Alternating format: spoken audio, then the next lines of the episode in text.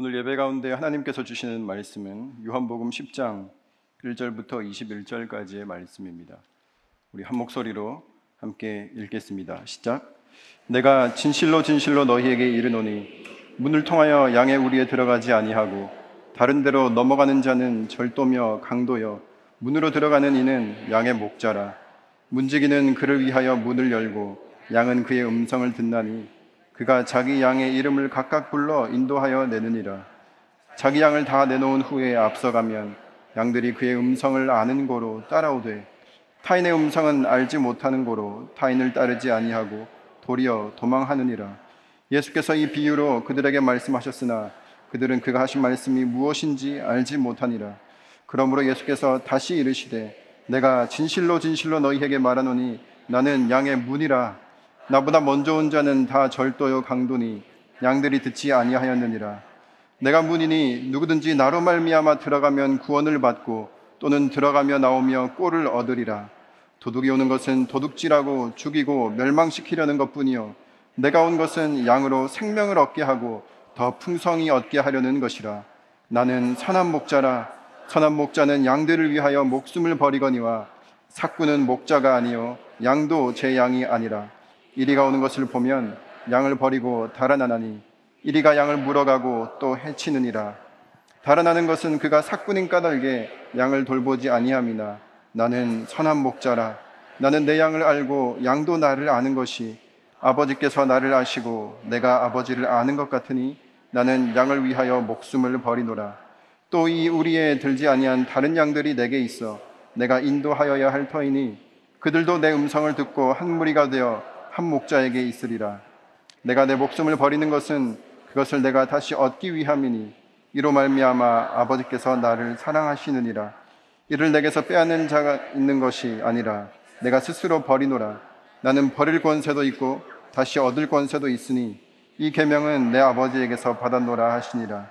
이 말씀으로 말미암아 유대인 중에 다시 분쟁이 일어나니 그 중에 많은 사람이 말하되 그가 귀신 들려 미쳤거늘 어찌하여 그 말을 듣느냐 하며 어떤 사람은 말하되 이 말은 귀신 들린 자의 말이 아니라 귀신이 맹인의 눈을 뜨게 할 수 있느냐 하더라. 아멘. 하나님 아버지, 주님은 선한 목자이신데 이 땅 가운데 오셔서 십자가 위에서 6월절 어린 양이 되셨습니다. 목자이신 주님, 그러나 양이 되신 희생양이 되신 그 주님의 사랑의 깊이를 저희가 어떻게 다 헤아릴 수 있겠습니까? 그러나 이 시간 우리가 말씀을 들으며 그 목자의 사랑의 깊이를 깨닫기 원하고 또 그 사랑이 믿어지는 은혜를 누리길 원하오니 이 시간 함께하여 주옵소서. 예수님의 이름으로 기도드립니다. 아멘. 세상에는 도둑이 참 많이 있습니다. 그런데 도둑이라고 해서 다 똑같은 도둑들이 아닌 것 같습니다. 도둑들도 보니까 나름대로 전문 분야가 있는 것 같습니다. 어떤 도둑은 소매치기를 전문으로 하는 도둑이 있고 또 어떤 도둑은 금고만 터는 도둑이 있습니다. 보이스피싱 범이 있고요. 또 어떤 도둑은 금융권에서 사기를 치거나 또 주가 조작 이런 걸 통해서 자기의 이득을 취하는 그런 도둑들이 있습니다. 오늘 본문에도 예수님께서 도둑에 대해서 언급하시는 것을 볼 수 있습니다. 오늘 본문에 나오는 도둑은 어떤 도둑일까요? 이 도둑의 전공 분야는 무엇입니까? 바로 영혼을 도둑질하는 것입니다. 요즘 말로 영혼까지 탈탈 털린다는 그런 말이 있는데 이 도둑에게 잘못 걸리면 우리가 영혼까지 탈탈 털리게 되는 것이죠. 예수님께서는 이 영혼을 도둑질해가는 이들을 향해서 아주 매몰차게 말씀하시는 것을 볼 수 있습니다. 회칠한 무덤들아, 독사의 자식들아, 이렇게 말씀하셨습니다. 여러분, 금품을 좀 훔치면 아마 인간이 만든 어떤 법에 의 법률에 의해서 처벌을 받으면 됩니다. 그러나 영혼을 훔치면 그것은 처벌 정도로 끝나지 않는 것이죠. 천벌을 받는 것입니다. 왜냐하면 이들이 영혼을 노력할 때 사용했던 도구가 무엇이었는가? 바로 하나님께서 주신 율법을 가지고 사람들의 영혼을 노력했던 것이 이들의 아주 큰 잘못이었던 것입니다. 그래서 예수님께서 이들을 향해서 절도요, 강도다, 이 나쁜 도둑놈들아 이렇게 말씀하시는 것이 오늘 10장의 시작입니다. 우리 1절 말씀을 함께 다시 읽겠습니다. 시작. 내가 진실로 진실로 너희에게 이르노니 문을 통하여 양의 우리에 들어가지 아니하고 다른 데로 들어가는 자는 절도며 강도요. 이 말씀은 앞에 9장 말씀에 9장의 상황에 이어서 계속해서 예수님께서 말씀하시는 것입니다. 이 9장에 보면 앞못 보던 시각 장애인이 평생을 앞을 보지 못했던 시각 장애인이 예수님을 만나고 눈을 뜨게 되는 놀라운 사건이 나옵니다. 그런데 보지, 못, 보지 못했던 사람이 눈을 떴는데 기뻐할 수가 없습니다. 심지어 그의 부모조차도 기뻐할 수 없는 상황이 펼쳐졌다는 사실입니다. 여러분, 안 못 보던 사람이 눈을 뜨면 주변 사람들이 어떻게 해줘야 마땅한 것입니까? 축하해주고, 축복해주고, 와, 너 인생이 드디어 바뀌었구나. 너가 드디어 새로운 삶을 얻었구나 하고 축복하고 축하해야 마땅한 것입니다. 그런데 그 누가 이 안 못 보던 사람을 축하해주고 축 복해 주었습니까? 오히려 그렇게 축하해 주기를 주저하고 눈치 보았습니다. 심지어 엄마도, 어머니도 자기 아들의 그 눈뜬 놀라운 사실을 보면서 그 기쁨을 드러내 놓지 못했습니다. 눈치를 보느라고. 바로 기쁨을 빼앗긴 것이죠. 누가 이 기쁨을 빼앗은 것입니까? 그 당시에 종교 지도자들이 이들 모자의 기쁨을 빼앗았습니다. 기쁨만 빼앗았을까요? 안식일의 율법을 이용해서 안식까지 빼앗는 굉장히 고급 기술을 시전하고 있는 것을 볼 수 있습니다. 개인만 빼앗겼습니까? 이 사회 전체가, 이 당시에 유대 사회 전체가 안식일에 누려야 할 그 안식을 빼앗긴 채 살아가고 있었던 것입니다. 평생 앞을 못 보던 사람이 눈을 뜬 그 기쁨을 눈앞에서 보면서도 아무도 기뻐할 수 없는 그런 기쁨이 도둑맞은 세상을 살아가고 있었던 것입니다. 누가 도둑질했습니까? 누가 그것을 훔쳤습니까? 바로 이 당시에 가장 신령한 사람이라고 불리었던 종교 지도자들이 그것을 훔친 것입니다. 하나님의 율법을 사용해서 그랬던 것이죠. 오늘날 이 시대는 어떻습니까? 오늘날 교회는 어떻습니까? 예수님께서 말씀하셨습니다. 수고하고 무거운 짐진 자들아 다 내게로 오라. 그리하면 내가 너희를 쉬게 하리라 말씀하셨습니다. 그래서 많은 사람들이 그 말을 믿고 예수님 앞에 나왔습니다. 그런데 분명히 쉼을 주신다고 해서 예수님 앞에 나갔는데 쉼이 없는 것입니다. 분명히 안식이 있다고 해서 예수님 앞에 나갔는데 안식이 없는 것입니다. 예수님께서 주시지 않은 것입니까? 예수님께서 거짓말 하신 것입니까? 아니요. 누군가가 그것을 중간에서 가로챈 존재들이 있는 것이죠. 자유와 기쁨과 안식과 평안이 있다고 해서 나왔는데 오히려 많은 성도들이 교회에 와서 겪게 되는 것은 수많은 얽매임과 속박과 사역에 의한 지침, 필요함들을 얼마나 많이 느낀 채 교회에서 살아가고 있는지 모르겠습니다. 그 수많은 기쁨, 한량없는 은혜, 이런 것들은 다 어디 간 것일까요? 누가 훔쳐갔을까요? 11조 안 하면 암 걸린다. 자꾸 이러면 천국 못 가요. 지옥 갑니다. 천벌 받습니다. 성도들의 기쁨과 평안과 자유를 빼앗는 아주 다양한 방법들이 교회 안에 얼마나 많이 난무하는 그런 안타까운 광경을 저 여러분들이 보고 있는지 모릅니다. 그러다가 나중에는 구원의 그 첫 감격마저도 빼앗겨 버리고 첫사랑의 그 설렘마저도 다 빼앗겨 버리고 도둑 옆에서 스톡홀름 증후군을 앓게 되는 그런 상황까지 이르게 된다는 것이죠. 누가 도둑일까요? 누가 선한 목자일까요? 예수님께서 오늘 본문에 분명하게 말씀하십니다. 누가 목자인가, 누가 도둑인가, 그것을 분별하는 기준은 딱 한 가지라고 말씀하십니다. 그 사람이 어디를 통해서 들어왔는지를 보라는 거예요. 문을 통해서 들어왔으면 그는 목자이다. 그렇지만 문이 아닌 그 어떤 것으로 들어오면 그 사람은 절도요, 강도다라고 예수님께서 명확하게 정의를 내리고 계시는 것입니다. 그렇다면 문은 무엇일까요? 그 문을 문이 무엇인지는 예수님께서 조금 있다가 얘기를 하시는데 그 사이에 그 문을 통해서 들어온 목자가 케어하는 그 목양 공동체, 그 양들의 공동체가 가지는 특징들에 대해서 예수님께서 몇 가지 말씀하시는 것이 2절부터 5절 사이에 나옵니다. 우리 그 말씀을 함께 보겠습니다. 2절부터 5절까지 읽습니다. 시작. 문으로 들어가는 이는 양의 목자라. 문지기는 그를 위하여 문을 열고 양은 그의 음성을 듣나니 그가 자기 양의 이름을 각각 불러 인도하여 내느니라. 자기 양을 다 내놓은 후에 앞서가면 양들이 그의 음성을 아는 거로 따라오되 타인의 음성은 알지 못하는 거로 타인을 따르지 아니하고 도리어 도망하느니라. 이 목자가 케어하고 있는 이 양 무리, 이 양들의 공동체, 이 목양 공동체의 특징이 세 가지로 정리되는 것을 볼 수 있습니다. 첫 번째는 이 문지기가 목자의 얼굴을 알아본다는 것입니다. 두 번째는 양들이 목자의 음성을, 목소리를 알아듣는다는 것입니다. 세 번째는 무엇입니까? 목자가 양들의 이름을 안다는 것이죠. 목자가 양들의 이름을 안다는 것은 무엇일까요? 양들도 목자가 자기 자신에게 붙여준 그 이름을 자기 이름이라고 알아듣고 반응한다는 것 아니겠습니까? 교회 공동체란 예수 그리스도를 선한 목자라고 고백하는 사람들의 모임입니다. 그래서 저 여러분들을 양이라고 표현하는 것이죠. 그렇다면 이 양 공동체, 예수님께서 친히 목양하시는 이 목양 공동체의 특징을 이 세 가지로 정리해 볼 수 있는 것입니다.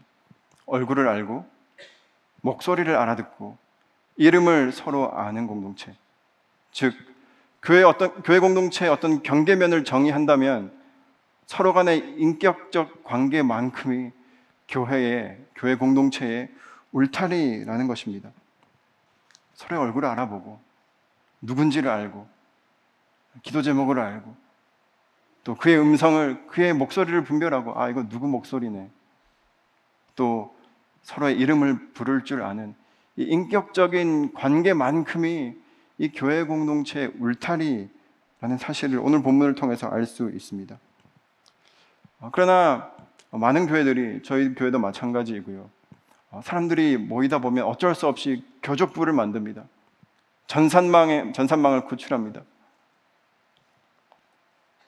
그러나 아무리 우리가 전산화하고 어떤 전산망의 데이터를 쌓고 교족을 만든다 하더라도 그래서 그로부터 아, 이 사람은 등록교인, 이 사람은 비등록교인이라고 해서 그 등록교인과 비등록교인이 교회 공동체의 명확한 경계는 될 수 없다라는 사실이죠. 아무리 등록교인이라고 해도 우리 안에 어떤 인격적인 위탁이 없다면 과연 그가 교회 공동체의 일원일까 하는 질문을 던져볼 수 있는 것입니다. 그러나 비등록교인이라도 서로 이름을 알고 서로의 목소리를 부를 줄 알고 서로의 얼굴을 알아본다면 서로가 서로의 삶을 위탁하고 나눌 수 있는 그런 인격적인 관계가 형성되어 있다면 그것에 비로소 교회 공동체가 시작될 수 있다는 사실입니다. 교회는 절대로 전산화 될 수 없습니다. 교회는 절대로 제도화 될 수 없는 것입니다. 그래서 저 여러분의 가정이 교회입니다. 저 여러분의 통독관이 교회인 것입니다. 그리고 예수 그리스도와 인격적 관계를 맺고 있는 나 자신이 교회라는 것입니다. 그렇기 때문에 이 교회는 그 어떤 제도권 속에서도 꽃피울 수 있는 것이죠. 어떤 조직 속에서도 스며들 수 있는 것이 교회 공동체라는 것입니다. 저 여러분의 직장 속에서도 꽃을 피울 수 있는 것입니다. 저 여러분의 가정 속에서, 저 여러분의 학교 속에서 우리가 어느 곳을 가든 교회라고 불리지 않던, 않는 어떤 곳을 가든 그곳에서 시작할 수 있는 것이 교회 공동체라는 것입니다. 만약 교회가 제도와 조직이라면 제도와 조직을 만들기 위해서는 수많은 불편한 어떤 절차와 복잡한 단계들이 필요하겠지만 교회 공동체는 제도와 절차가 아니기 때문에 말씀으로 충분한 것이고 예수 그리스도와의 인격적인 관계를 맺은 사람들 그 사이에서 또한 인격적인 관계로 충분한 것이고 말씀 성령으로 충분한 공동체인 줄로 믿습니다. 그래서 교회란 예수님과의 인격적 관계를 맺은 사람들이 그 어떤 곳을 가든 예수 그리스도의 말씀을 중심으로 다시 한번 인격적인 관계를 맺어가는 그 인격 관계망 속에 예수 그리스도께서 실현해 나가는 공동체가 바로 교회라는 것입니다. 이 공간 안에서만 실현되는 것이 아니라 저는 저와 여러분이 삶의 모든 현장 가운데서 그 교회를 맛보게 되기를 주님의 이름으로 축복합니다. 저희들이 왜 묵별 예배를 드리겠습니까? 다음 주면 저희가 여기서 모이지 않습니다. 왜냐하면 이것만이 교회가 아니기 때문에 여러분과 함께 관계 맺고 있는 그 사람들 곁에 가서 교회가 되어 주시길 바랍니다. 예수 그리스도의 그 선하신 그 목자 되신 그 따스함을 전할 수 있는 교회로 우리가 살 수 있게 되기를 주님의 이름으로 축복합니다. 그런데 이 그러면 얼굴을 알고 이름 알고 목소리를 알면 그 인격적인 관계일까요? 오늘 이 비유에서 어, 예수님께서 말씀하시는 이 양과 종, 양과 이 목자, 이 두 존재의 종이 다르다는 사실을 우리는 기억해야 합니다. 양은 양이고요. 목자는 목자입니다. 이 두 존재가 소통하는 방식이 완전히 다른 존재라는 것입니다. 둘의 언어가 완전히 다르다라는 사실이에요. 그러면 이 둘이 어떻게 한 공동체가 될 수 있겠습니까? 목자가 양의 이름을 부를 때 처음부터 양이 그것을 알았을까요? 아, 이건 내 이름이다. 아, 목자가 어, 나를 뭐라고 부르는 저게 아, 내 이름이구나 라고 양이 반응하기, 반응하게 되기까지 목자와 양 사이에 얼마만큼의 인격적인 교류가 있었어야 했겠습니까? 단순히 그냥 이름 알고 목소리 알고 음성을 알아듣는다고 인격적인 관계가 맺어지는 것이 아니라 정말 그 사이에 수많은 시간을 보내는 그런 과정들이 있어야만 교회 공동체가 단단해지고 튼튼해진다는 사실입니다. 저는 저와 여러분들이 하나님의 언어, 끊임없이 예수님께서 말씀하시는 그 언어가 내 안에 내면화되어서 그 언어를 가지고 예수님과 소통하고 대화할 수 있게 되기를 주님의 이름으로 축복합니다. 그것이 교회인 것이죠. 그 언어가 동일해지는 그래서 말씀으로 소통하고 성령의 교통하심이 이루어지는 이 공동체가 진정한 교회 공동체라고 할 수 있는 것입니다. 그런데 오늘 본문 6절에 보니까 당최 이 소통이 되지 않는 사람들이 있었습니다. 6절 말씀 함께 읽겠습니다. 시작. 예수께서 이 비유로 그들에게 말씀하셨으나 그들은 그가 하신 말씀이 무엇인지 알지 못하느냐. 대부분 바리새인들이 이 이야기를 듣고 있었습니다. 바리새인들이 알아듣지 못하는 거예요.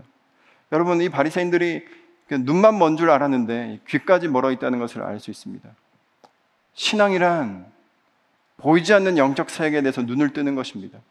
신앙이란 들리지 않던 영적인 언어에 귀가 트이는 것이 신앙이라는 사실입니다. 그래서 우리가 눈을 감는 것이죠. 눈을 감아야만 볼 수 있는 새로운 세상, 눈을 뜨고는 볼 수 없는 새로운 영적 세상이 있기 때문에 우리는 때로 눈을 감고 하나님을 바라보는 것입니다. 우리는 때로는 귀를 닫아야 합니다. 세상의 시끄러운 소음들과 소, 소란들로, 소란들로부터 우리는 귀를 닫아야 하는 것이죠.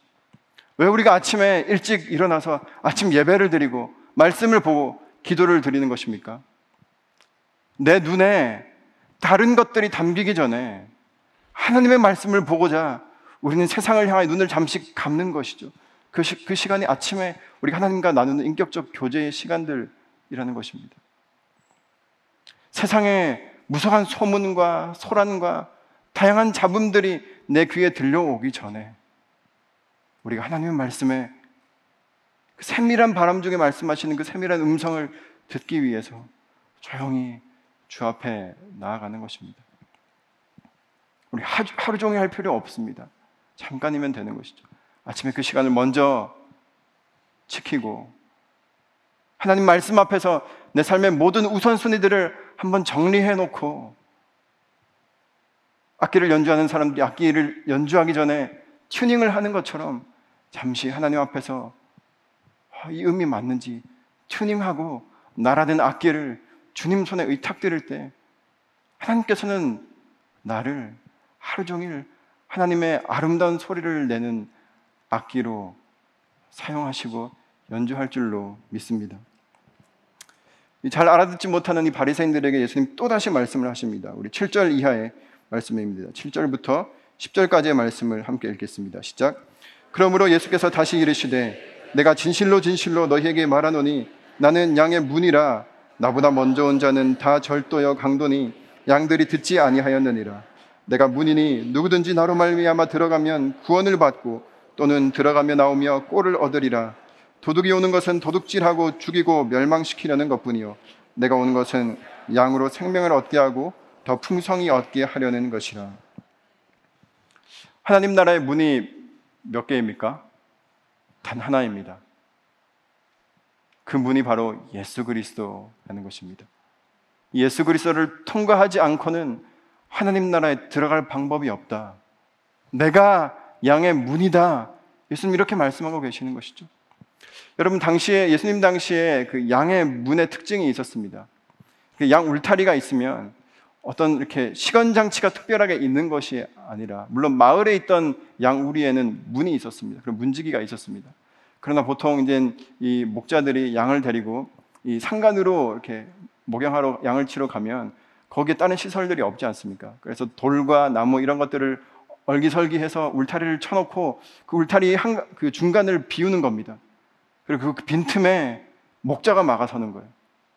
그래서 목자가 막아서는 것이 문이라는 것입니다. 목자는 거기서 밤에 잠도 자고요. 그 문을 통해서 양들이 나가고 들어오는 것을 끊임없이 관리하고 돌보는 것이 목자의 일이었습니다. 그러면 여러분 그 울타리에 문이 있는 것입니까? 없는 것입니까? 그것이 문일까요? 문이 아닐까요? 문이기도 하고 문이 아니기도 합니다. 이 목자와 인격적인 관계를 맺고 있는 양에게는 예수 그리스도를 아는 자에게는 그건 문이라고 할, 할 수도 없는 그냥 통로일 뿐인 것이죠. 우리가 예수님 앞에 갔을 때 예수님 저 왔습니다. 어 그래도 왔구나 하고 이렇게 들어가면 끝입니다. 예수님 저도 왔어요. 어, 너 어, 왔구나. 들어, 들어가. 저도 왔습니다. 넌 좀 부른 지 내가 좀 된 것 같은데 왜 이제 왔니? 예수님, 요즘 병원 시설이 너무 잘 돼 있어가지고 제가 예수님 곁에 가려고 눈을 감은가 싶었는데 떠보니까 또 병원이고 또 병원이고 그러느라고 좀 늦게 왔습니다. 그래 고생 많았다. 들어가. 이렇게 예수님과 인격적인 관계를 누리고 있는 사람은 그 문을 너무 자연스럽게 통과해 들어갈 수 있는 것이죠. 그러나 예수님을 모르는 사람은 그리고 예수님이 그를 모르는 사람은 절대로 그 문을 통과할 수 없는 것입니다. 미동도 하지 않는 문이 되는 것입니다. 예수님, 접니다. 누구냐? 너는 누구냐? 예수님, 저예요. 제 헌금 내역을 보십시오. 제 계좌 한번 보십시오. 제가 평생 주일 성수하면서 매주 모았던 이 주보입니다. 예수님 보세요. 그걸 우리가 천국 들어갈 수 있겠습니까? 예수님 제가요 귀신도 쫓았습니다. 주의 이름으로 귀신을 쫓았습니다. 주의 이름으로 엄청난 권능을 행했습니다. 예수님 저 아시지요? 내가 너를 도무지 모르겠노라. 예수님 제가 주님의 이름으로 권능을 행했다니까요. 그건 너가 나의 이름을 도용한 것이지 나는 내 이름을 사용하라고 말해준 적이 없다. 어떤 유명 교회에 등록 교인이 된다고 해서 우리가 천국에 들어갈 수 있는 것 아닙니다. 목사라도 예수님과의 인격적인 관계가 맺혀 있지 않는다면 들어갈 수 없는 것이 하나님 나라라는 사실입니다. 저는 저와 여러분이 과연 나는 매일같이 예수님과 인격적인 관계를 누리고 있는가 그것을 점검해 보시게 되기를 주님의 이름으로 축복합니다. 인격적인 관계란 무엇입니까?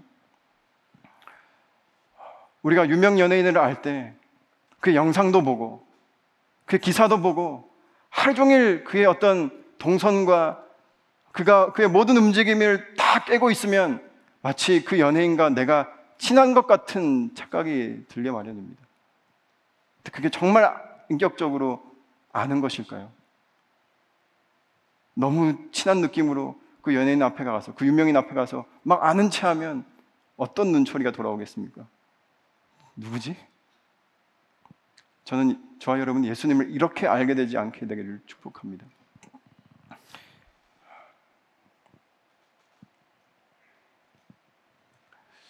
그런데 이렇게 알게 만드는 이렇게 착각하게 만드는 도둑과 강도들이 그 사이에 있다라는 사실을 예수님께서 말씀하고 계시는 것입니다. 설교자들이 수많은 어떤 영적인 지도자라고 불리는 사람들이 그 사이에 서서 착각을 불러일으키는 것입니다. 실제로는 예수님과 가까워지는 것이 아닌데 어떤 목사와 가까워지는 것인데 그것을 마치 하나님과 가까워지고 있는 것처럼 계속해서 메시지를 던진다면 그 사람이 바로 도둑인 것입니다. 왜 저희 교회가 끊임없이 설교보다 성경이 중요하다고 이야기하는 것입니까?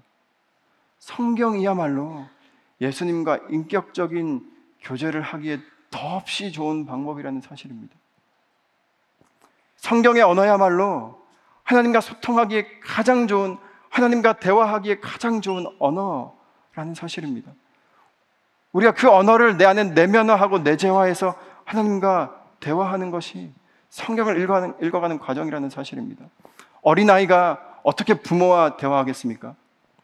부모의 말을 끊임없이 듣고 듣고 또 듣고 또 듣다가 부모의 언어가 자신의 인격 안에 고스란히 내면화되면 어느 순간 그 부모와 그 아이가 소통이 가능하게 되는 것처럼 저는 저와 여러분이 하나님 아버지와 이렇게 성경을 통해서 소통할 수 있게 되기를 바랍니다. 성경에 그 답이 있는 것입니다. 성경은 성경을 읽는다는 건 예수님과 밥 한 끼 먹는 거예요. 그저 예수님에 대한 정보, 어떤 설교자들에 의해 각색된 그런 메시지를 듣는 것이 아니라 예수님과 직접 대면하며 그분의 음성을 직접 듣고 그분과 함께 양식을 먹으며 예수님과 인격적 교제를 누리는 것이 저 여러분들이 성경을 읽어가는 과정인 것이죠. 저는 그 놀라운 여호와의 선하심을 맛보아 알아가는 그 놀라운 맛을 알게 되기를 주님의 이름으로 축복합니다. 그리고 끊임없이 설교자의 메시지와 사람에 의해 각색된 어떤 메시지 이런 것들을 하나님의 음성과 때로는 분별하고 그 안에서 우리가 조심해야 될 메시지들을 구별할 수 있게 되는 그런 분별력 하나님께서 주시게 되기를 축복합니다. 그래서 우리가 성경을 읽는 것입니다. 우리 유명한 말씀이 있습니다. 우리 디모데후서 6장 3장 16절 말씀인데요. 우리 이 말씀 한번 읽어보도록 하겠습니다. 모든 성경은 하나님의 감동으로 된 것으로 교훈과 책망과 바르게 함과 의로 교육하기에 유익하니 이는 하나님의 사람으로 온전하게 하며 모든 선한 일을 행할 능력을 갖추게 하려 함이라. 여러분 성경이 하나님의 감동으로 된 것이죠. 그래서 하나님의 감동으로 된 성경을 읽으며 감동을 받아야 인생의 변화가 시작되는 것입니다. 설교를 듣다 보면 감동되는 포인트들이 있긴 합니다. 그런데 설교에서 감동을 받으면 소비가 시작된다는 것입니다. 설교라는 상품을 소비하는 소비자가 되기 시작합니다. 그러나 성경을 읽다가 은혜를 받으면 우리 삶에 소비가 시작되는 것이 아니라 변화가 시작되는 것이죠. 그 변화를 맛보는 것, 그것이 그리스도인의 삶인 것입니다. 여러분, 절대로 목사는 하나님으로 살아, 하나님의 사람으로 하여금 온전하게 하며 모든 일을 선하게 행할 능력을 갖추게 할 그런 힘이 없다라는 것을 우리는 알아야 합니다. 오직 말씀만이, 말씀 되시는 예수님만이 우리에게 그 놀라운 능력을 제공해 주실 수 있는 분이십니다. 오늘 그 10절 말씀에 보면 예수님께서 오신 목적을 내가 양으로 생명을 얻게 하고 더 풍성히 얻게 하겠다. 이런 말씀을 하고 계십니다. 그런데 여기 더 풍성히 하겠다 하는 이 풍성하다라는 헬라어, 헬라 원어를 보면 이 풍성하다라는 이 번역이 조금 약하게 번역되어 있다는 것을 알 수 있습니다. 이 에코신이라는 이 단어는요, 과한, 아주 분에 넘치는 정도를 아주 많이 지나친 초월한 그런 뜻을 갖고 있는 것입니다. 그래서 이 내가 양으로 생명을 얻게 하고 더 풍성히 얻게 하려는 것이다. 이 말을 조금 더 직역하면 이런 뜻이 되는 것입니다. 내가 양으로 생명을 얻게 하고 어마어마어마한 가치의 생명을 또 주게 하겠다. 즉 영생을 영원한 생명을 누리게 하려 합니다. 이렇게 번역할 수 있는 것입니다. 예수님께서 양의 문이라고 하셨습니다. 그리고 그 문으로 들어오는 사람은 어마어마한 그 생명의 가치를 누릴 것이다 라고 이야기하는 것이죠. 여러분 보통 그 진입구 문 뒤에는 길이 뻗어 있지 않습니까? 문에 들어가면 문에 진입하면 우리는 어떤 길을 가게 되는 것입니다. 영적인 여정은 이 입구의 문제라는 것입니다. 영적인 여정에서 영적인 세계에서 이 입구의 문제가 너무너무 중요하다는 사실이에요. 우리가 운전을 해도 고속도로를 이렇게 타고 잘못 진입하면 정말 엉뚱한 데 가서 헤매는 일이 있지 않습니까? 어떤 분들은 부산까지 가시는 분들이 계십니다. 그런데요, 부산까지만 가면 다행입니다. 예수님이라는 문을 통과하지 않고 예수님이라는 문으로 진입하지 않고 다른 문으로 진입했다가 우리는 부산이 아니라 지옥까지 가게 되는 불상사가 있게 되기 때문인 것이죠. 마치 내가 양의 문인 것처럼 행세하는 뭐 이단 교주가 대표적인 예라고 할 수 있겠습니다. 거기는 헬게이트지만 지옥문이지만 양의 문인 것처럼 행세합니다. 그래서 많은 사람들이 거기가 천국문인 것처럼 착각하고 그 문을 진입해서 들어가는데 아, 처음에는 아, 이 길이 맞나 보다 하고 가다가 어느 순간 깨닫는 시점이 옵니다. 아, 이 길이 아닌가 보다. 그래서 돌이켜 나가려고 하는데 그 길에는 출구가 없는 길입니다. 유턴할 수 있는 차로가 없는 거예요. 그냥 직진할 수밖에 없는 겁니다. 여러분, 그렇게 아닌 걸 알면서도 그 길을 가는 사람들이 얼마나 많은지 모릅니다. 여러분, 사람이 아닌 걸 알면서 그 길을 계속 가게 되면 어떻게 될까요? 그때부터 합리화와 정당화가 시작되는 것이죠. 아, 내가 가는 이 길이 맞지. 내가 가는 이 길이 진리야. 그래, 내가 가는 게, 내가 선택한 게 잘못된 선택이 아니야. 끊임없이 스스로를 합리화하는 것입니다. 이것이 정말 무서운 것입니다. 이단에 빠진 사람들, 단순히 어떤 교리에 빠진 것이 아니라 제일 무서운 건 그것이 잘못된 것을 알았음에도 그 다음부터 돌이킬 수 없는 자기, 자기 자신의 현실을 바라보며 그때부터 정당화하고 자기를 합리화하며 그것을 진리라고 여기게 되는 것. 그 정말 무서운 길 아니겠습니까? 그리고 그 길로 수많은 사람들을 끌어들이기 위해서 안간힘을 펼치는 게 그 양의 문이라고 착각하고 들어간 그 문으로 진입한 사람들의 안타까운, 안타까운 모습들입니다. 그런 문만 있겠습니까? 돈의 문도 있습니다. 그 문 뒤에는 야, 저 문으로 들어가면 황금길이 창창하게 열려 있을 것 같은데 그 문 뒤에는 끊임없는 불만족의 길만이 있는 것이죠. 절대로 만족할 수 없는 길이 돈의 문, 그 진입구 뒤에 펼쳐져 있다는 것을 저와 여러분이 알아야 합니다. 또 어떤 문이 있을까요? 힘이라는 문이 있습니다. 그래서 권력의 길로 잘못 진입하면 나 스스로, 나 혼자만이 아니라 사회 전체를 막다른 골목길로 몰아가는 그런 일들이 일어나지 않습니까? 또 어떤 문이 있습니까? 성, 섹스라는 문이 있습니다. 그 문에 잘못 진입하면, 잘못 입문하면 기쁨의 대용품을 소비하느라 참된 사랑이 아니라 사랑의 대용품을 소비하느라고 수많은 시간을 돌고 돌게 되는 것입니다. 저는 저 여러분이 입구를 착각하게 되지 않게 되기를 축복합니다. 오직 예수 그리스도만 저 십자가만 양의 문이며 구원으로 인도하는 문입니다. 우리 11절부터 15절까지의 말씀을 읽겠습니다. 시작.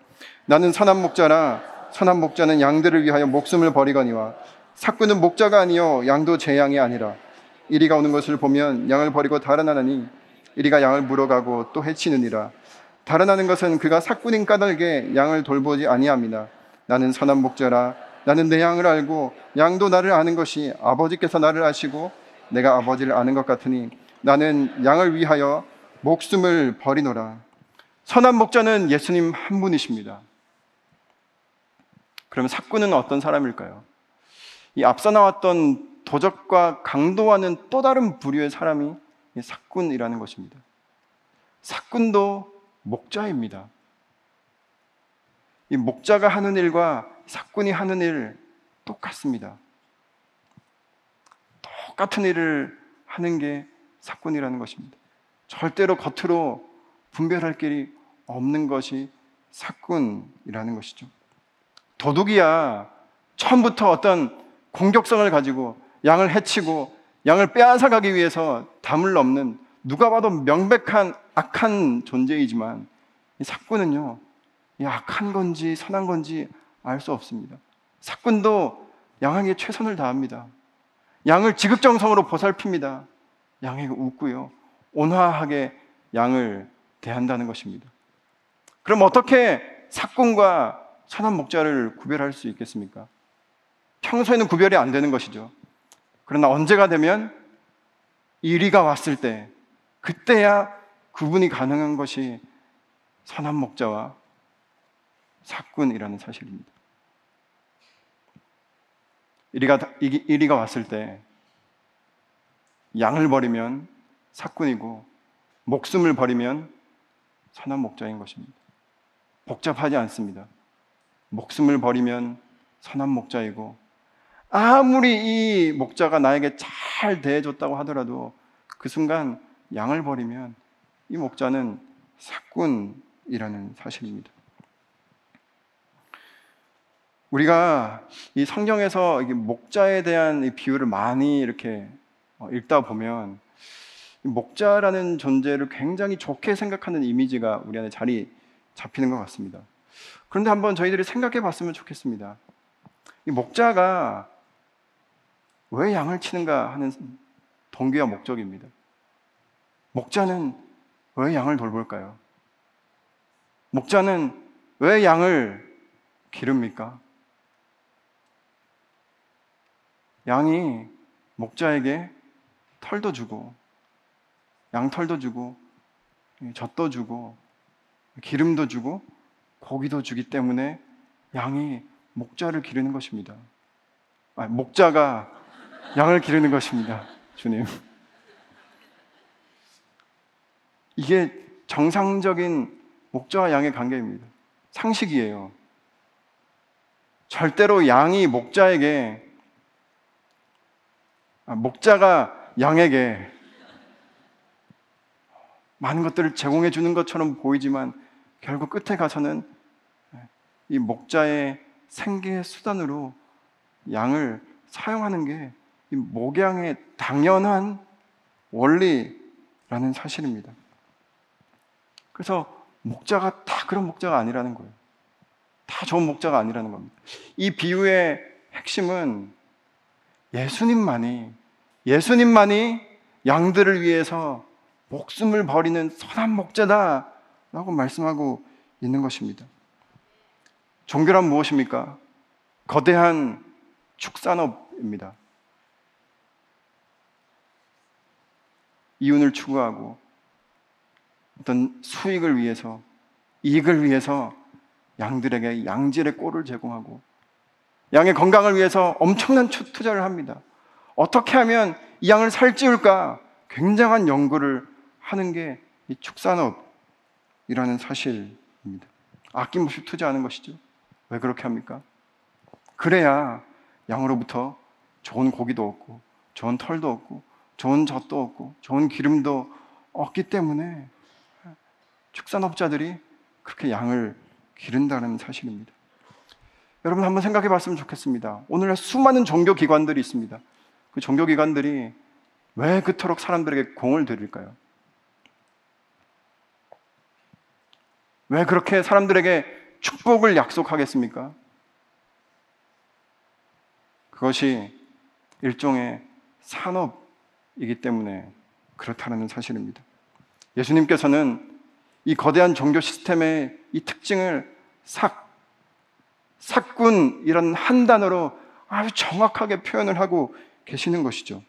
이 종교라는 시스템을 통해서 생계를 유지하는 사람들 때문에 생기는 병폐와 모순과 위선이 얼마나 저 여러분의 그 영혼의 해악이 되는지를 예수님 폭로하고 계시는 것입니다. 하나님의 이름에 빌붙어서 기생하는 사람들, 겉보기 모양새는 소비자 중심인 것처럼, 양 중심인 것처럼 끊임없이 얘기하지만 그것이 정말 양 중심입니까? 끝에 가서는 그게 아닌 거예요. 이윤이 되지 않으면 돌아오는 삭시 없으면 그 양을 버릴 수 있는 것이 이 축산업의 특징이라는 사실입니다. 이 생계형 목자들의 이 한계를 지적하고 있는 것이죠. 그런데 이 한계를 예수님만 지적한 것이 아니라 이미 하나님께서 예수님께서 오시기 600년 전에 에스겔 선지자를 통해서 동일한 말씀을 하신 것을 우리는 구약에서 읽어볼 수 있습니다. 우리 에스겔 34장 1절부터 5절까지의 말씀을 함께 읽도록 하겠습니다. 읽겠습니다. 시작. 여호와의 말씀이 내게 임하여 이르시되 인자야 너는 이스라엘 목자들에게 예언하라 그들 곧 목자들에게 예언하여 이르기를 주 여호와께서 이같이 말씀하시되 자기만 먹는 이스라엘 목자들은 화 있을진저 목자들이 양떼를 먹이는 것이 마땅하지 아니하냐? 너희가 살찐 양을 잡아 그 기름을 먹으며 그 털을 입되 양떼는 먹이지 아니하는도다.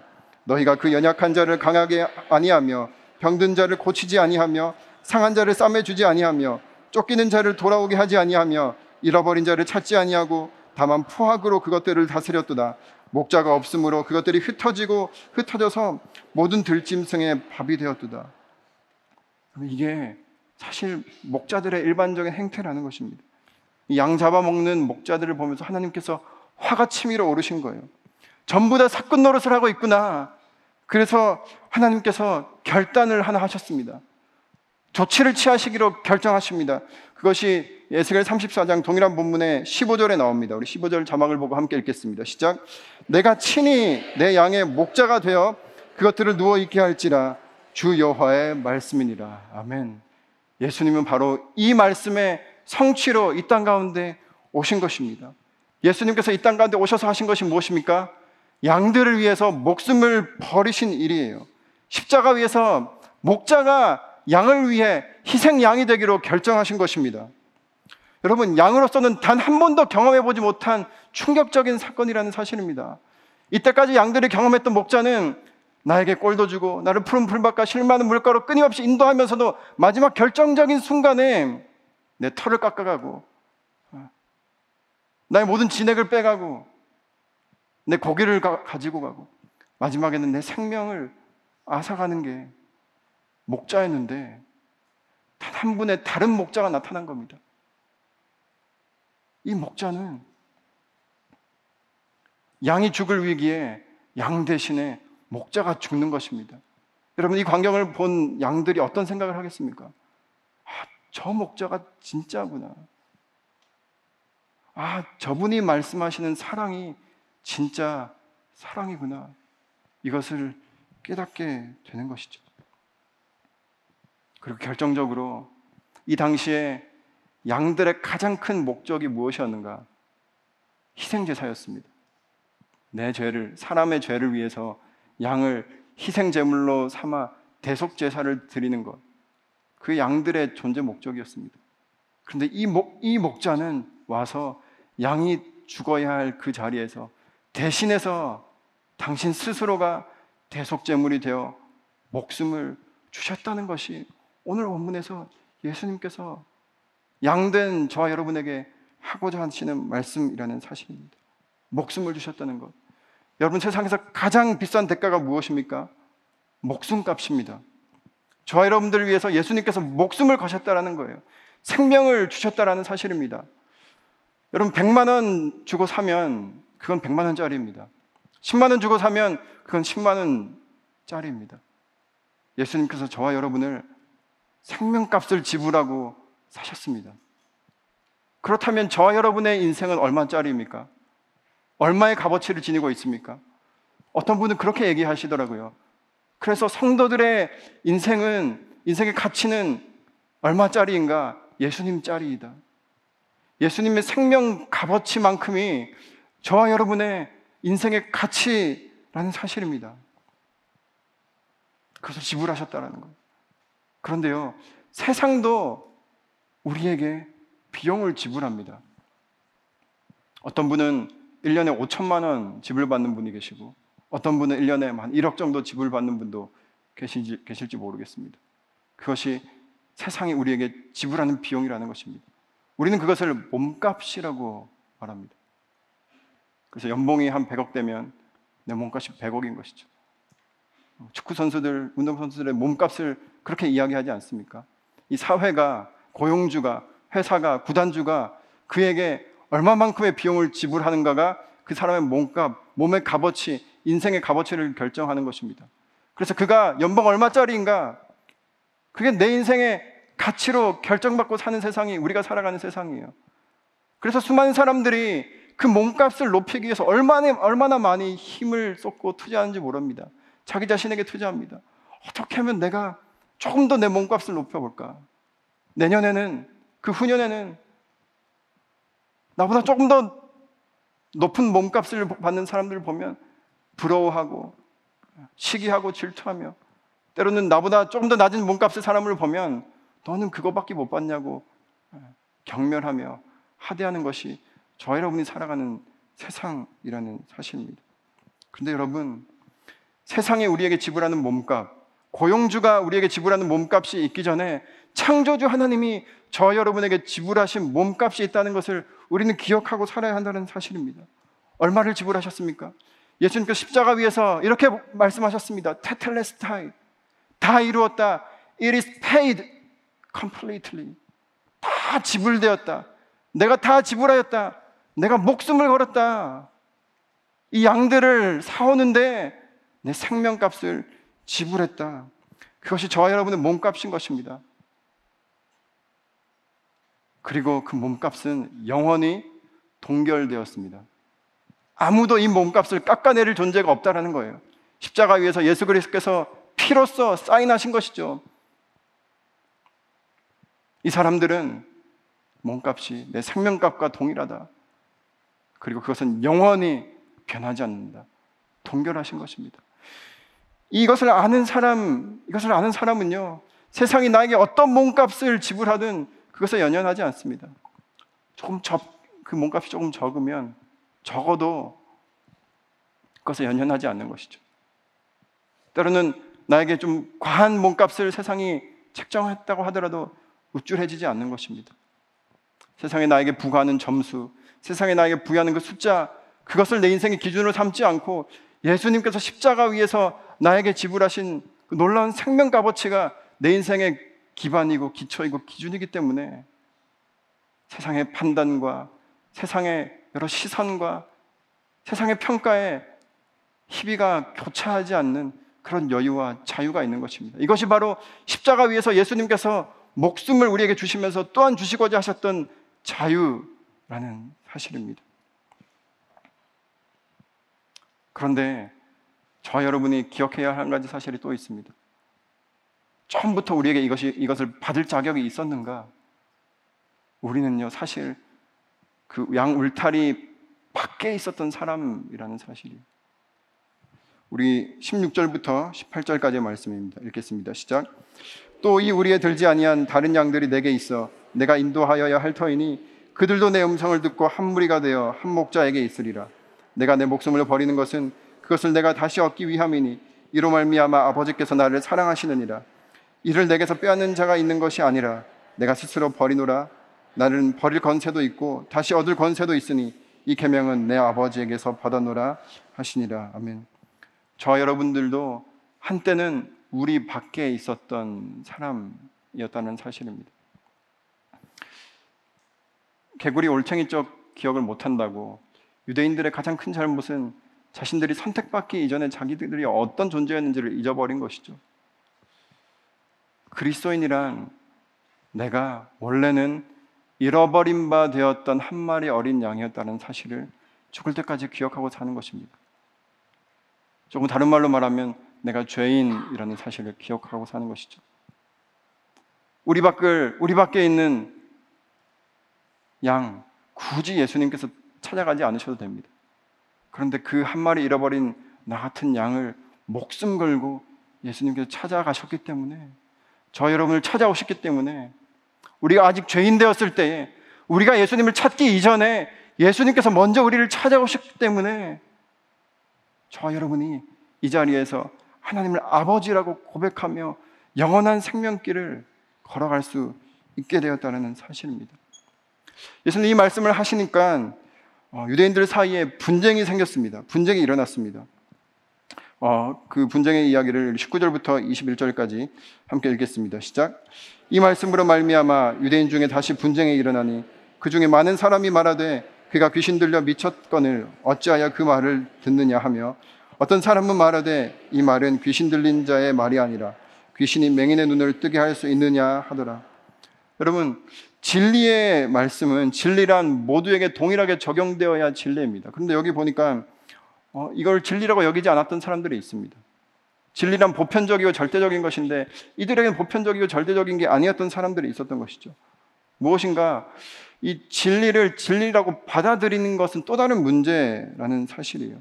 아무리 절대적인 진리라도 그것을 내가 받아들이지 않으면 나는 그 진리와 아무런 상관없는 삶을 살게 된다라는 사실입니다.